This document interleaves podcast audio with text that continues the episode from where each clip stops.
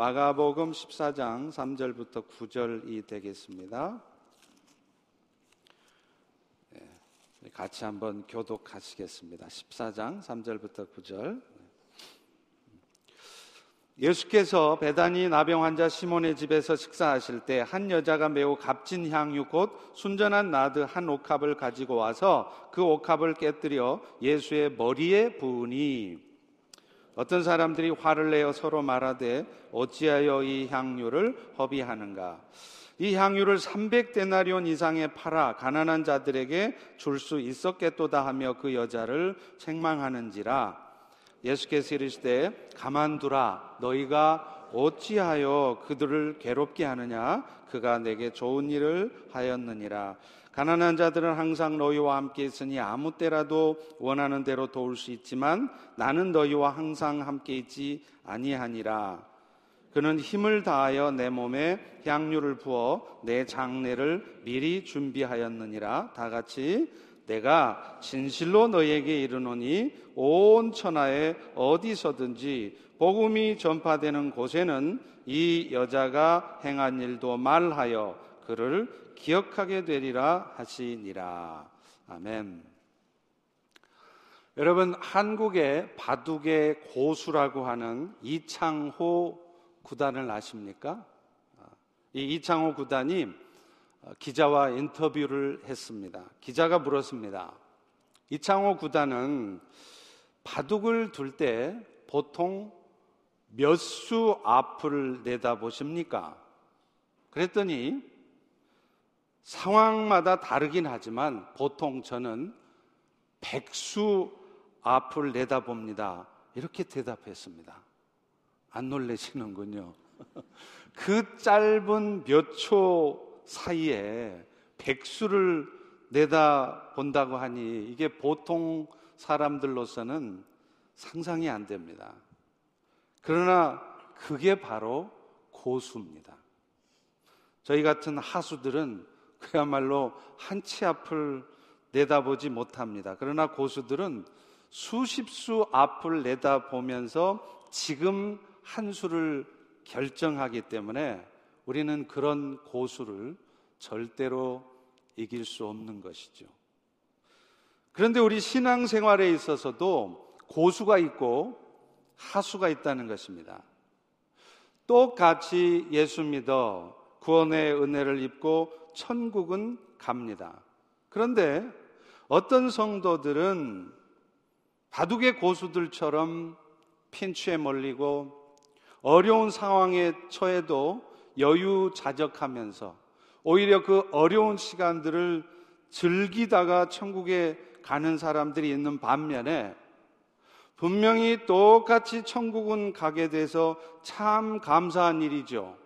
그런데 적어도 천국 가기 전까지 이 땅에 사는 동안에는 늘 다가오는 삶의 여러 가지 문제들 때문에 계속해서 터덕 터덕거리며 힘들게 살아가는 그러다 천국 가는 사람들이 있다는 것이죠. 어떤 차이일까요? 바로 한 수 앞을 내다보느냐 아니면 여러 수를 내다보느냐의 차이입니다. 오늘 본문의 말씀은 마리아가 옥합을 깨뜨려서 예수님의 머리에 아주 비싼 향유를 붓는 사건이죠. 이 사건을 통해서 우리는 한 수 앞을 내다보는 사람은 어떻게 말하고 행동하며 반면에 여러 수를 내다보는 사람들은 어떻게 생각하고 판단하고 행동하는지를 우리는 볼 수 있습니다. 오늘 본문 사건은 고난 주일 바로 전주 토요일에 있었던 사건입니다. 그러니까 우리가 앞서서 계속 살펴봤죠. 마가복음 11장부터 13장에 걸쳐 기록되어 있는 예수님의 이야기들. 예수님이 예루살렘에 들어가시고요. 또 예수님이 자신을 대적하는 대적자들과 논쟁하는 사건들. 이런 모든 사건들보다 사실은 오늘 본문의 이야기가 더 앞서 있는 사건이라는 것입니다. 그런데 그럼에도 불구하고 오늘 마가복음을 기록한 마가는 오늘 본문의 사건이 마치 앞서 있었던 그런 사건들보다 뒤에 벌어진 사건인 것처럼 기록하고 있다는 것입니다.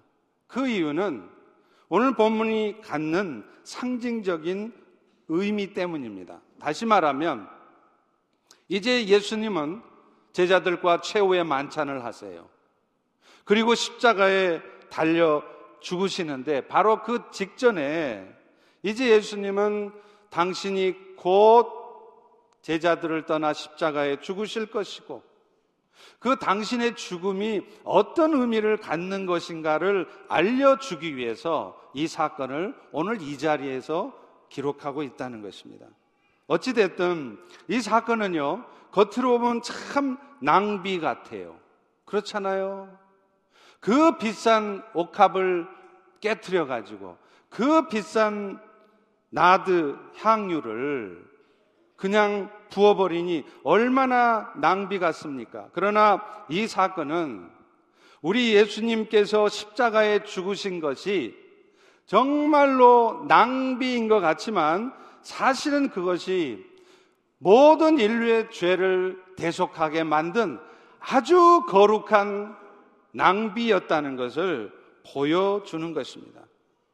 오늘 우리는 이 사건을 통해서 우리의 인생에게 또 예수님께서 겪게 하시는 그런 어려운 시간들.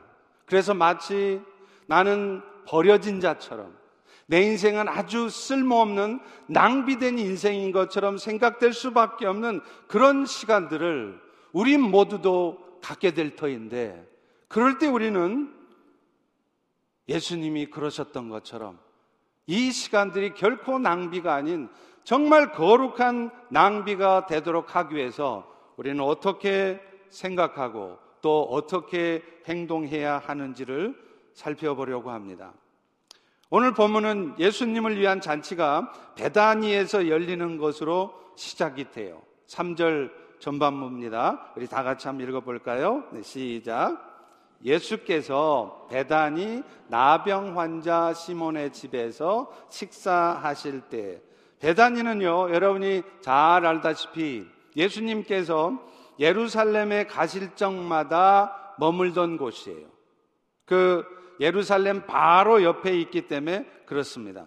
그런데 그곳을 오늘 본문은 나병 환자였다가 예수님 때문에 고침받은 시몬 집이라고 구체적으로 쓰고 있습니다.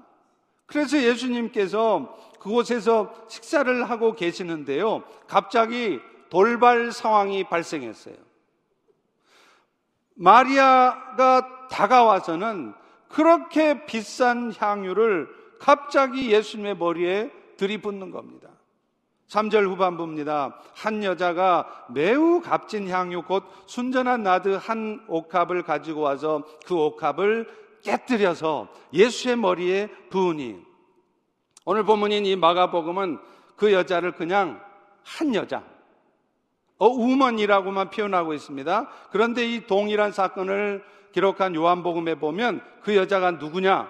바로 죽었다가 부활했던 나사로의 누이 마리아인 것을 명시하고 있습니다. 그런데 지금 이 마리아가 사용했던 이 나드라고 하는 것은 그 당시에 팔레스테인에서는 쉽게 구할 수 없는 거였어요. 나드도 스 타킨스라고 하는 이 향나무 뿌리에서 이 향유를 축출을 하는데요. 이 나무는 이 중동 지방에 없는 나무입니다. 히말라야와 접경을 하고 있는 이 인도 지방에 있는 나무였습니다. 그렇기 때문에 당연히 이 나드 향유는 비쌀 수밖에 없죠. 더구나 더구나 여기서 사용된 나드는 다른 어떤 불순물을 썩지 않는 순전한 것이었습니다. 당시 나드는 워낙 비싼 것이었습니다.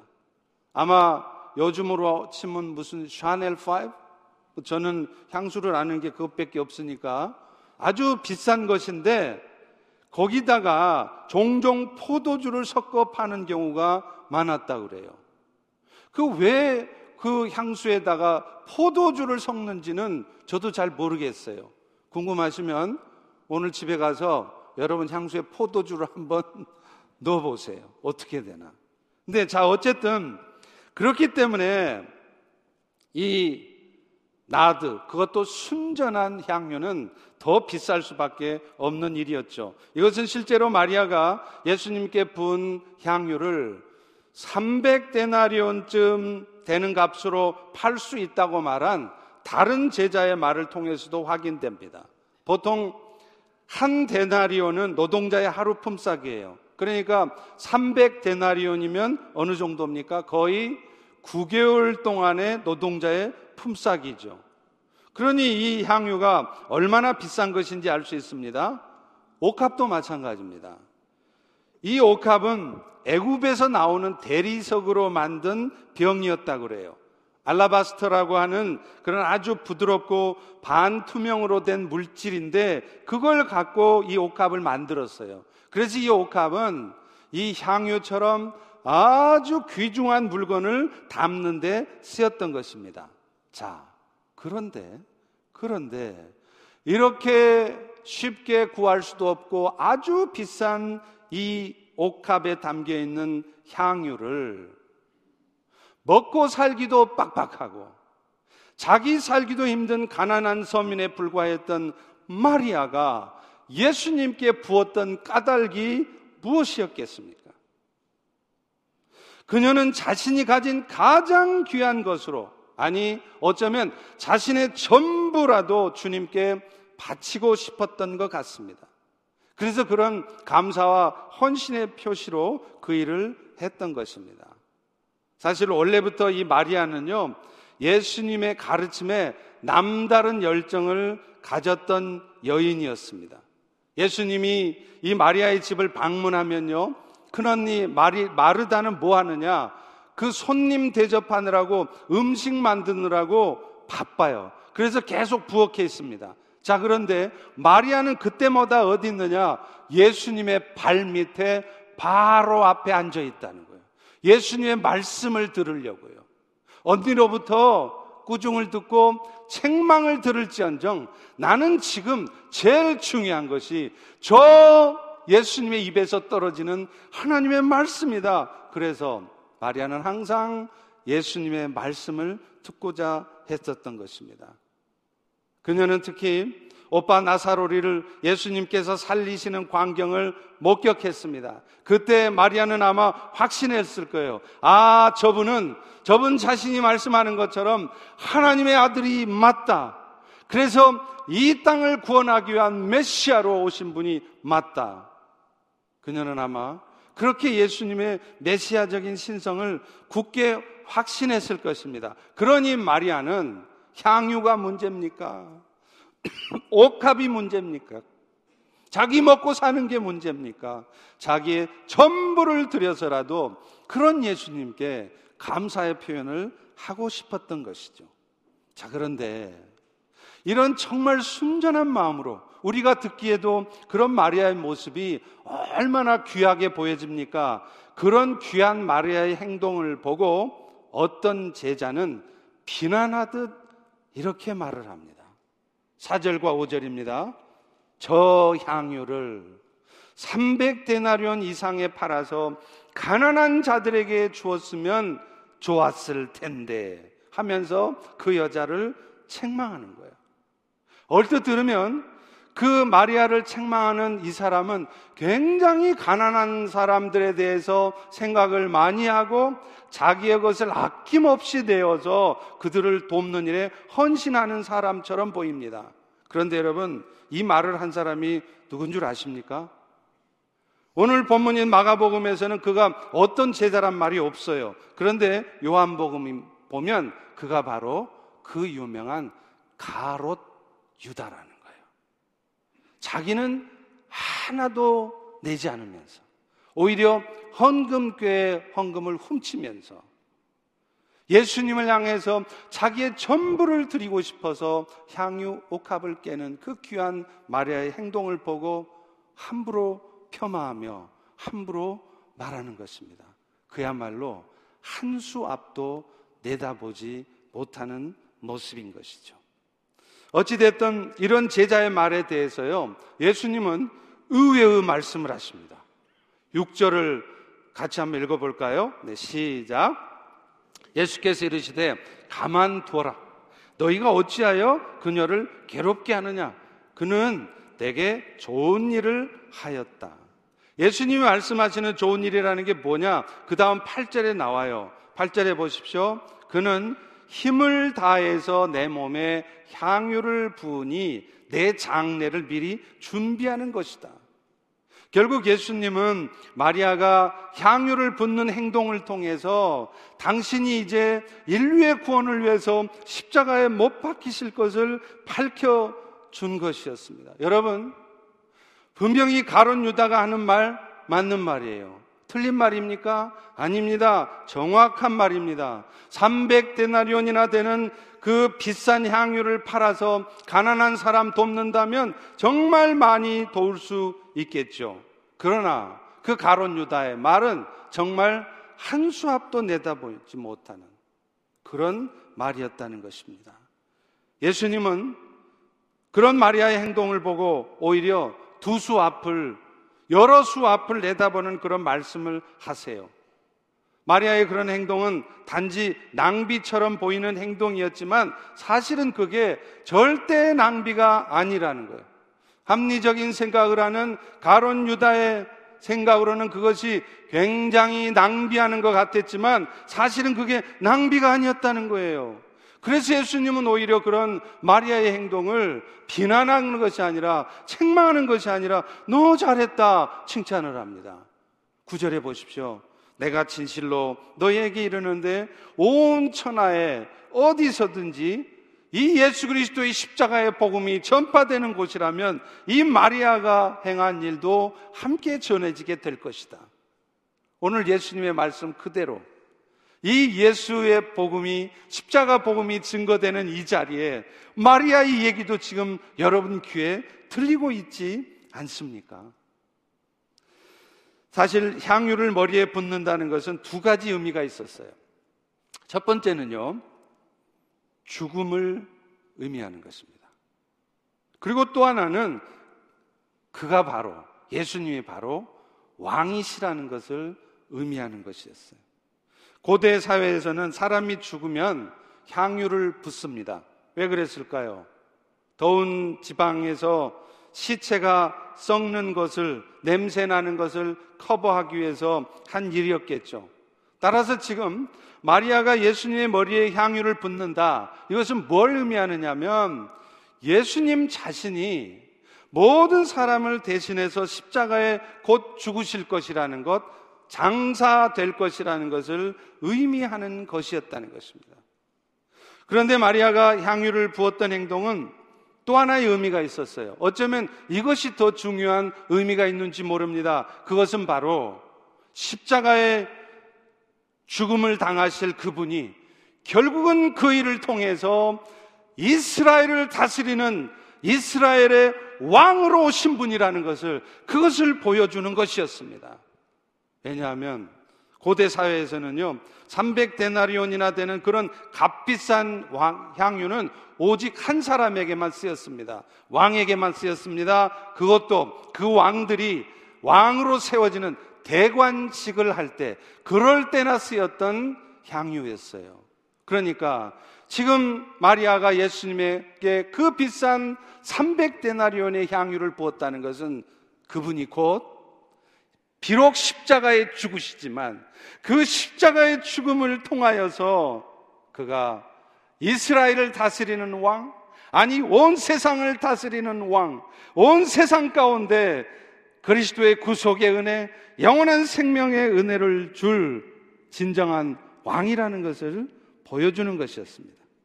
그러므로 지금 마리아는 그저 감사해서 옥합을 깨뜨려 향유 부었지만 이것은 자신도 모르는 사이에 예수님이 왕이시고 그 왕이 죽으심으로 그 왕됨을 나타낼 것이라는 것을 보여주는 것이었습니다.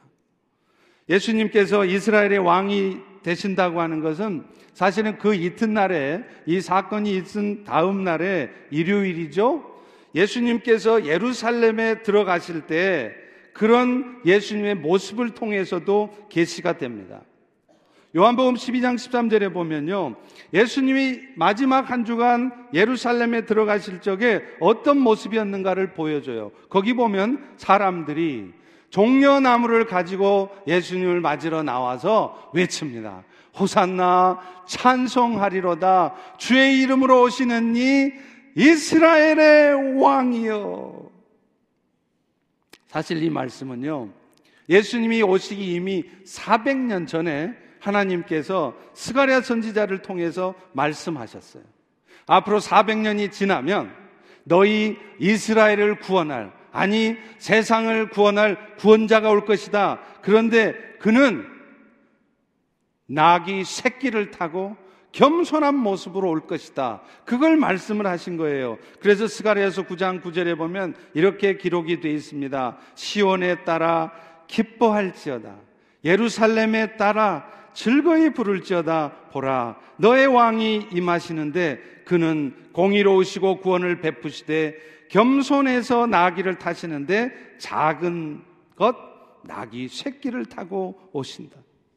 이것은 나귀 새끼를 타고 자신들 앞에 지금 나타나 있는 그 예수님이 바로 스가레서를 비롯한 많은 구약 성경에 예언하고 있는 이스라엘의 왕, 세상의 구원자, 메시아라는 것을 의미하는 것입니다. 물론 그들은요, 그 스가랴의 말씀을 통해서 이스라엘의 왕 될 자를 기다리고 있었던 그 유대 사람들은 어떤 왕을 기대했느냐면 그 왕이 오면 자기들이 사는 이 유대 나라를 이 로마 제국의 압제로부터 독립시켜 줄 것을 기대했습니다. 다시 말하면 그들은 지금 자신들 앞에 나타나 있는 왕이 그저 정치적인 메시아, 세상적인 의미의 왕으로 이해하고 있었던 것이에요. 그래서 그가 오면 이 고통받는 삶을 으로부터 자신들을 건져줄 것이고 그래서 이전 다윗 왕 시대에 자기들이 누렸던 그 영광을 그 이스라엘의 왕 예수가 다시 가져다 주게 할 것이다. 그걸 기대했던 것입니다. 그리고 실제로 예수님이 자신들 앞에서 나타내 주었던 기적들을 보니까 이야, 저런 예수라면 우리가 기대하는 일을 충분히 할 수 있는 사람이다. 그러니 저 이스라엘의 왕 예수를 환영하라 하면서 그들은 호산나 찬송하리로다 깃발을 달렸어요. 그런데 여러분, 그들이 어떻게 변합니까? 그렇게 기대했던 예수가 유대 나라를 독립시키기는 커녕 십자가에 힘없이 그냥 버려진 자처럼 낭비된 자처럼 하나님의 아들 예수가 십자가에 그냥 죽는 거예요. 그때 그들은 돌변합니다. 이스라엘의 왕이 호산나 찬송하던 그들이 예수를 향하여 저주합니다. 저 예수를 십자가에 못 박으소서. 여러분, 이런 그들의 모습이 어쩌면 우리의 모습과 같다고 생각되지 않습니까? 어쩌면 우리도 오늘날 예수를 믿고 신앙생활을 해요. 그런데 신앙생활 하는 이유가 뭐냐? 그 예수가 내 삶에 가져다 줄 세상적인 의미의 축복을 기대하며 신앙생활을 하고 있다면 그것이 그 당시 예수님 당시에 예수님을 십자가에 못 박으라고 저주했던 그들과 무엇이 다르겠습니까? 예수님께서 다시 오셔서 이 세상을 심판하시고 세우실 그 영원한 하나님의 나라를 오늘도 기대하면서 그렇기 때문에 내가 그 나라에 도착하기 전까지는 아니 예수님이 빨리 오셔서 그 나라가 우리의 삶에 나타나기 전까지는 예수님 때문에 핍박을 받아야 되면 기꺼이 핍박을 받을 것이며 예수님 때문에 내가 힘들지라도 좁은 길을 가려고 하는 것이 아니라 이 땅에서조차도 천국은 따놓은 당상이니까 어차피 예수 때문에 천국은 가는 거니까 이 땅에서조차도 우리 예수님 때문에 부요하고 편안하고 높임 받는 그런 삶을 살아보려고 하는 우리들의 모습일 수 있다는 것입니다. 아니, 여러분의 모습일 수 있다는 것입니다. 그러나 예수님이 이스라엘의 왕이 되신 것은요, 그들의 생각과는 전혀 다른 방법을 통해서였습니다.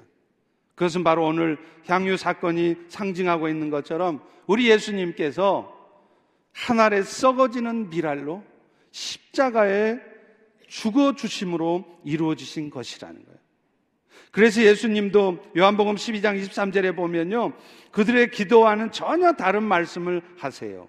예수께서 대답하여 이르시되 인자가 예수님이 자신을 표현하는 말이죠. 인자가 영광을 얻을 때가 왔도다. 아마 이 말을 듣고 제자들은 정말 좋아했을 것 같습니다.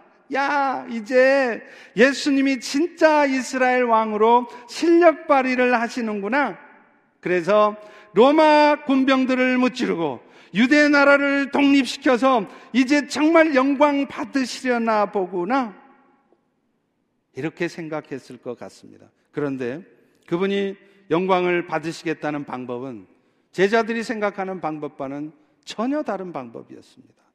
요한복음 12장 24절입니다. 내가 진실로 너희한테 말하는데 한 알의 미랄이 땅에 떨어져 죽지 않으면 그대로 있고 죽으면 많은 열매를 맺을 것이다. 예수님 자신이 영광 받으시고 더불어 그걸 통해 하나님이 영광 받으시는 일이 어떻게 이루어지느냐? 예수님 자신이 하늘의 미랄로 땅에 떨어져 썩어질 때, 죽어질 때 그 일이 이루어진다는 것입니다. 사실 하나님의 영광이 나타나는 일은요, 예수님이 오병이어의 기적을 나타내시면서 세상에 물고기 다섯 마리, 보리떡 아, 거꾸로죠. 물고기 두 마리, 보리떡 다섯 개를 가지고 5천 명을 먹이시는 기적을 나타내면, 와, 저 정도의 실력자라면 충분히 우리를 구원해낼 수 있겠다. 그런데 예수님은 그런 기적의 능력, 죽은 사람조차 살려내는 그 권능을 가지고 로마 군병들을 무찌름으로 그 일을 이루지 않았습니다. 그분 자신이 죄가 없으신 몸인데도 모든 인류를 대신해서 아니 이 자리에 앉아 있는 우리 모두를 대신해서 죄의 대가를 치르기 위해 십자가의 죽으심을 통해 그것을 이루셨어요. 사랑하는 성도 여러분, 마리아가 귀중한 나들을 담은 옥합을 깨뜨려서 예수님을 예수님에게 부은 것도요. 얼뜻 보면 낭비 같아요. 그런 낭비가 없습니다. 그런데 이 낭비와 같은 일을 통해서 예수님은 당신이 죽으심으로 이스라엘의 진정한 왕으로 등극할 것임을 나타내신 거예요. 향유 옥밥과 같이 보배로우신 주님께서 오히려 깨트려질 때 십자가에서 힘없이 돌아가시게 될 때 그것이 오히려 인류 구원의 일을 이루게 된다는 것을 만천하에 드러내게 하신 것입니다. 그런 의미에서 마리아가 향유옥합을 깨뜨린 사건은 결코 낭비가 아니었습니다. 그리고 무엇보다도 향유옥합처럼 정말 보배 오르신 주님께서 십자가에서 몸을 찢은 것은 인류 역사의 가장 큰 낭비 같지만 그것은 결코 낭비가 아니었습니다. 그것은 오히려 가장 거룩한 일을 이룬 거룩한 낭비였다는 것입니다. 이 땅에 하나님의 거룩을 이루고 그 하나님의 영광을 나타내는 낭비였기 때문입니다. 할렐루야. 할렐루야. 마찬가지입니다. 오늘날 우리 성도들의 삶에 있어서도 하나님의 영광을 나타내는 것이 권력과 능력을 가지고 세상의 높은 포지션을 가지고 세상의 것을 다 가지고서 하나님의 영광을 나타내고 하나님의 뜻을 이루는 것이 아닙니다. 때로는 낭비되어지는 것처럼 참으로 보잘 것 없고 무시당하고 그런 어느 구석에 묻혀 있는 그런 삶을 살지라도 그런 과정을 통하여서 하나님의 뜻이 이루어진다는 것입니다. 그러나 그것은 결코 낭비가 아닙니다. 하나님의 뜻을 이루는 거룩한 낭비인 것입니다. 사실은 예수님이 그러셨던 것처럼 하나님의 영광이 나타내는 일이 오히려 내가 하늘의 미랄로 썩어질 때 가능한 것이에요. 내가 죽어지면 많은 열매를 맺지만 내가 죽지 않으면 내 스스로도 열매를 맺을 수 없을 뿐만 아니라 다른 사람들의 영혼도 살려내지 못하기 때문입니다. 그래서 요한복음 12장 26절에는 이런 말씀을 해요. 사람이 나를 섬기려면 나를 따르라. 그러니까 예수님을 따르는 제자의 삶을 산다고 하는 것은 곧 예수님을 섬기는 삶을 사는 것을 의미한다는 거예요. 나를 드러내고 내가 영광 받으려고 하고 어찌하든지 결국에는 나의 유익을 위해서 살아가시는 것이 아니라 묵묵히 예수님을 따르고 있으면 그것이 낭비처럼 보여지는 그런 삶의 과정일지라도, 그런 삶의 여정일지라도, 오늘 지금 이 순간에도 이 낭비는 결코 낭비가 아니라 거룩한 낭비가 되고 있다는 사실을 기억하면서 묵묵히 주님을 따라가고 있을 때, 그럴 때 아버지께서 영광 받으신다는 것입니다. 그 과정에서 지극히 낭비되는 것 같고, 지극히 비효율적인 것 같은 일들도 있습니다. 그러나 그것은 나중에는 결국에는 거룩한 낭비가 되게 하실 것이라는 것입니다. 그리고 여러분 무엇보다도요. 그렇게 내가 죽어지고 내가 낮아질 때 비로소 우리 주님이 뭐라고 말씀하십니까? 그때 내가 너를 귀하게 여길 것이다. 이렇게 말씀하세요. 십자가의 복음은 내가 살아서 움직이는 게 아닙니다. 내가 인정받으려고 하고 내가 영광 받으려고 하다가 결국에는 뜻대로 되지 않을 때 시험 들고 어둠에 빠지는 것이 아닙니다. 내가 비록 거룩한 낭비로 버려지는 것 같지만 그래서 아무도 보지 않는 곳에서 아무도 알아주지 않는 곳에서 묵묵히 낭비되고 있는 것 같지만 그러나 그 낭비가 그저 낭비가 아니라 거룩한 낭비라는 사실을 기억하면서 묵묵히 그 주님을 따라가는 것, 이것이 십자가의 복음에 합당한 삶인 것입니다. 여러분 중에 혹시 이런 생각 하시는 분 계세요? 나 같은 사람은 지금 여기 이러고 있을 게 아닌데. 아니, 내가 나서라도, 나서서라도 뭔가를 해야 되는데, 이렇게 혹시 생각하고 계시지 않습니까? 그러나 하나님께서 나를 낮추시고, 나를 버리시는 것처럼 느껴지는 상황에서도 그 일을 통해서도 결국 하나님이 영광 받으실 일은 이루어지고 말 것이며 그래서 그 일 앞에 우리는 묵묵히 우리를 드리고 있는 것 그럴 때 주님이 비로소 역사하신다는 이 사실 우리는 기억해야 하는 것입니다. 여러분 요즘 유행하는 말 중에요. 네, 갑툭튀라는 말이 있어요. 무슨 말인지 아시겠어요? 갑툭튀. 어디서 갑자기 툭 튀어나왔다 그래서 갑툭튀입니다. 네. 그러면 듣보잡이라는 말은 아시겠죠? 어디서 듣도 보도 못한 잡것. 이게 듣보잡입니다. 이 말이 무슨 말이냐면 잘 알려져 있지 않던 사람이 갑자기 등장을 하더니 뭔가 대단한 일을 이루어내는 거예요. 그럴 때 사람들은 그런 사람을 얕잡아 보는 말로 어 갑툭 튀네 듣보잡이구만 이런 얘기를 한다는 것입니다. 그런데 여러분 우리 입장에서는 그 사람들이 갑툭 튀 같죠. 듣보잡 같죠. 아닙니다. 사실은 주님 편에서 보면 그들은 갑툭 튀가 아니라 오연서예요.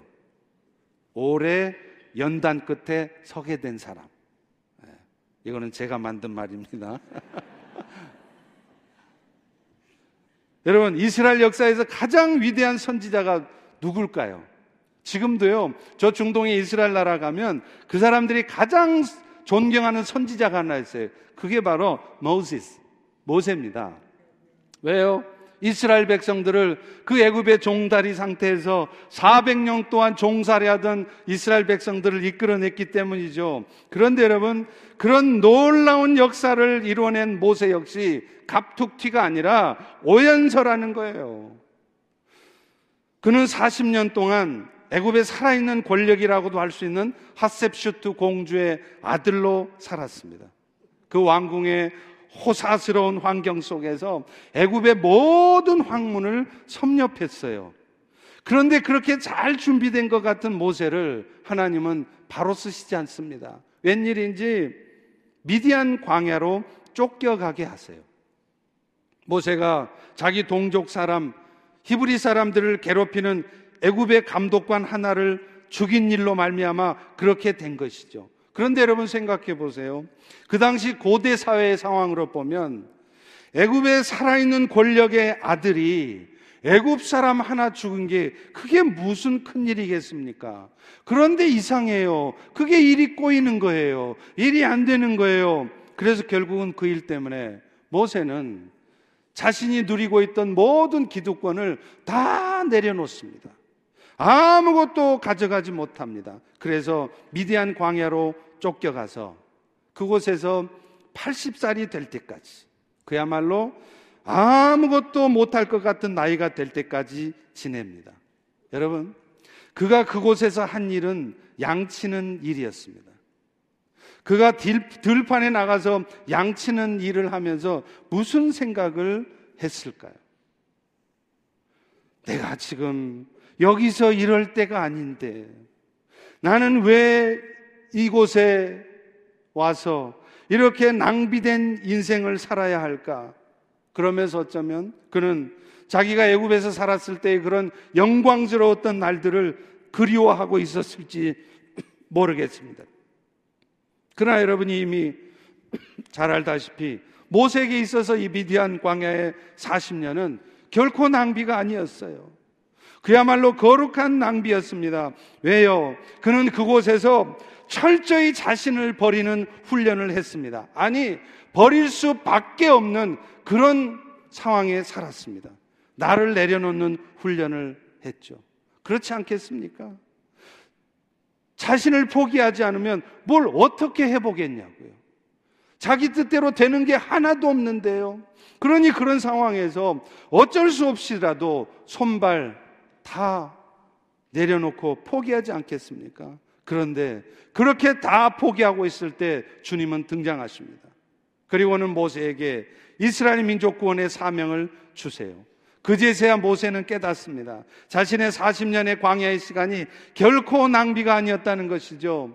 그 40년을 지내는 동안에는 너무나 답답하고 너무나 억울하고 왜 나는 이렇게밖에 인정받지 못할까? 왜 내 인생은 이렇게 버려진 인생일까? 열등감과 좌절 속에 살았을지 모르지만 그제서야 모세는 깨달았습니다. 그게 아니었구나. 이 40년의 광야 생활은 버려진 시간들이 아니었구나. 거룩한 일을 위한 거룩한 낭비였음을 알았을 것입니다. 그는 또 중요한 사실을 하나 더 깨닫습니다. 앞으로 자신이 해야 할 일, 이스라엘 민족을 구원하는 그 일도 자신의 힘으로가 아니라 철저히 하나님의 공급하시는 힘으로만 된다는 것을 알게 되었을 것입니다. 철저히 자신을 낮추고 주께서 하실 것을 어떤 상황 속에서도 흔들림 없이 붙들고 가고 있을 때 정말로 주께서 하신다는 것을 경험했기 때문이에요.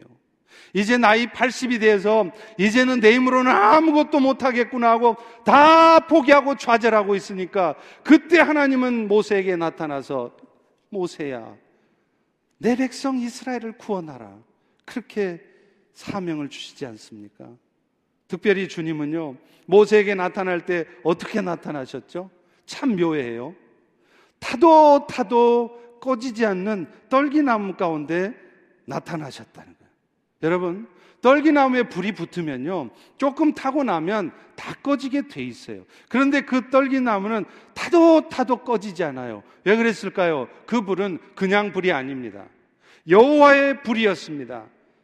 결국 이스라엘을 구원하는 일도 아니, 여러분이 오늘 또 세상을 살아가는 모든 일들도 여러분 스스로의 지혜와 여러분 스스로의 경험과 지식으로 되어지는 것이 아니라 처음부터 끝까지 철저히 하나님의 은혜로 아버지 하나님이 공급하시는 성령 하나님께서 여러분에게 주어주시는 그분의 능력으로 되어진다는 것을 깨닫게 하시는 것이었습니다.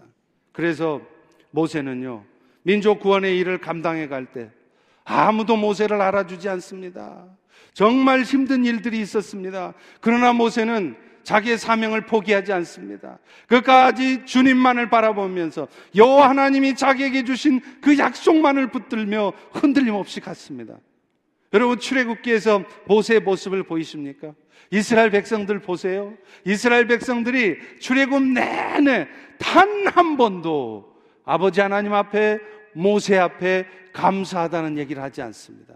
늘 그들은 불평합니다. 원망합니다. 차라리 우리가 이곳에 빠져나오지 않고 애굽에 살았을 때가 더 좋았을 걸, 걸, 걸. 그런데 그런 이스라엘은 모세는 포기하지 않습니다. 왜요? 40년 버려진 광야와 같은 시간 속에서 그는 철저히 깨달은 것입니다. 이 시간은 결코 포기할 수 없는 시간이다. 결코 낭비가 아니다. 그리고 하나님의 때가 이르면 하나님께서 당신의 일을 이루신다는 그 은혜를 경험했기 때문인 것이죠. 초창기에 우리 한국 선교 역사에 유명한 서서평 선교사가 있습니다. 이분은 독일계 미국인이셨어요. 그런데 이분이 그 이름도 알려지지 않은 조선, 꼬리아라 그랬겠죠? 그 조선 땅에 왔습니다. 그는 와서 나병 환자들을 돌봤고요. 거지들을 돌봤습니다. 무지하고 힘없는 여성들을 돌보았어요. 그래서 그분은 여성들의 어머니라는 별명을 얻기도 했습니다. 이분은 선교사로 와서도요, 한양 땅 서울에 있지 않았답니다. 전라도 시골 땅에서 그 땅 사람을 섬겼습니다. 그분은 고아 14명을 자녀로 키웠고요. 오갈 데 없는 과부들 38명과 한 집에서 같이 살았습니다. 그녀는 작은 미랄이 되어서 자신의 삶을 태우고 있었던 것이죠. 그런 그런 서서평의 모습을 보고 그의 가족들조차도 너 왜 그렇게 사니? 왜 선교를 해도 그렇게 어두운 구석 골짜기에 가서 낭비되는 것 같은 그런 삶을 살고 있니? 그렇게 얘기했습니다. 그러나 그분의 묵묵히 자신을 태우는 낭비는 거룩한 낭비가 되었습니다. 그 땅 사람들을 치유하고 회복시키고 그래서 수많은 믿음의 사람들, 하나님의 교회들을 세웠던 것입니다. 그리고 나중에 미국 장로교가 선정하는 일곱 명의 선교사 중에 한 명으로 선정됐습니다. 그분은요, 선교 초창기에 어떤 일을 겪은 줄 아십니까? 그녀의 그런 처절한 헌신과 수고에도 불구하고요. 조선 사람들은 그녀를 알아보지 못합니다. 오히려 핍박합니다. 그런데 그녀는 그런 그들의 반대 앞에 굴하지 않습니다. 포기하고 돌아가지 않았습니다. 그야말로 그런 서서평 선교사의 삶을 그린 다큐멘터리 영화의 제목 천천히 그러나 평온하게처럼 그렇게 사셨어요. 사랑하는 성도 여러분, 오늘 여러분의 삶은 좀 성급하지 않습니까? 왜 여러분의 인생이 지금 버려졌다고 생각하십니까? 여러분 뜻대로 조금 잘 되지 않는다 그래서 왜 여러분은 쉽게 포기하십니까? 왜 무너져 있고 좌절하고 계십니까? 왜 열등감에 사로잡혀 계십니까? 이유는 하나입니다. 성급하게 생각하시기 때문에 그래요. 천천히. 하나님의 때가 되면 하나님이 하나님의 일을 이루십니다. 그럴 때 우리는 비로소 어떤 상황 속에서도 평온한 삶을 살아갈 수 있는 것입니다.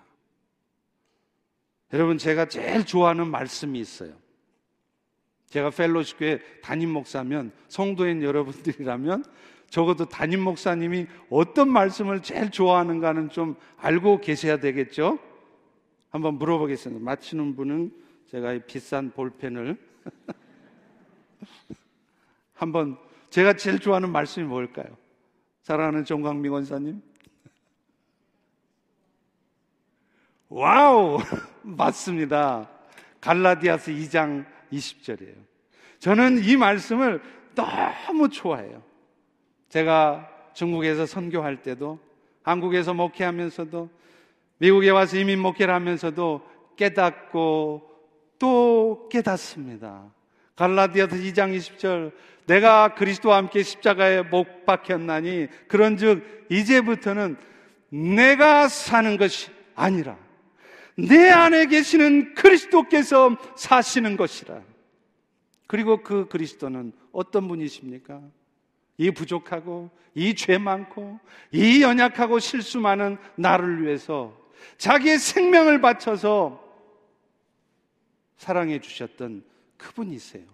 그리고 무엇보다도 그분은 어떤 사탄의 역사도 사망을 이기시고 부활하심으로 말미암아 이미 이겨 놓으신 승리하신 왕이십니다. 그 승리하신 왕께서 제 삶의 주인으로 사신다는 거예요. 여러분, 내 안에 그리스도께서 주인으로 사신다는 것은 뭘 의미할까요?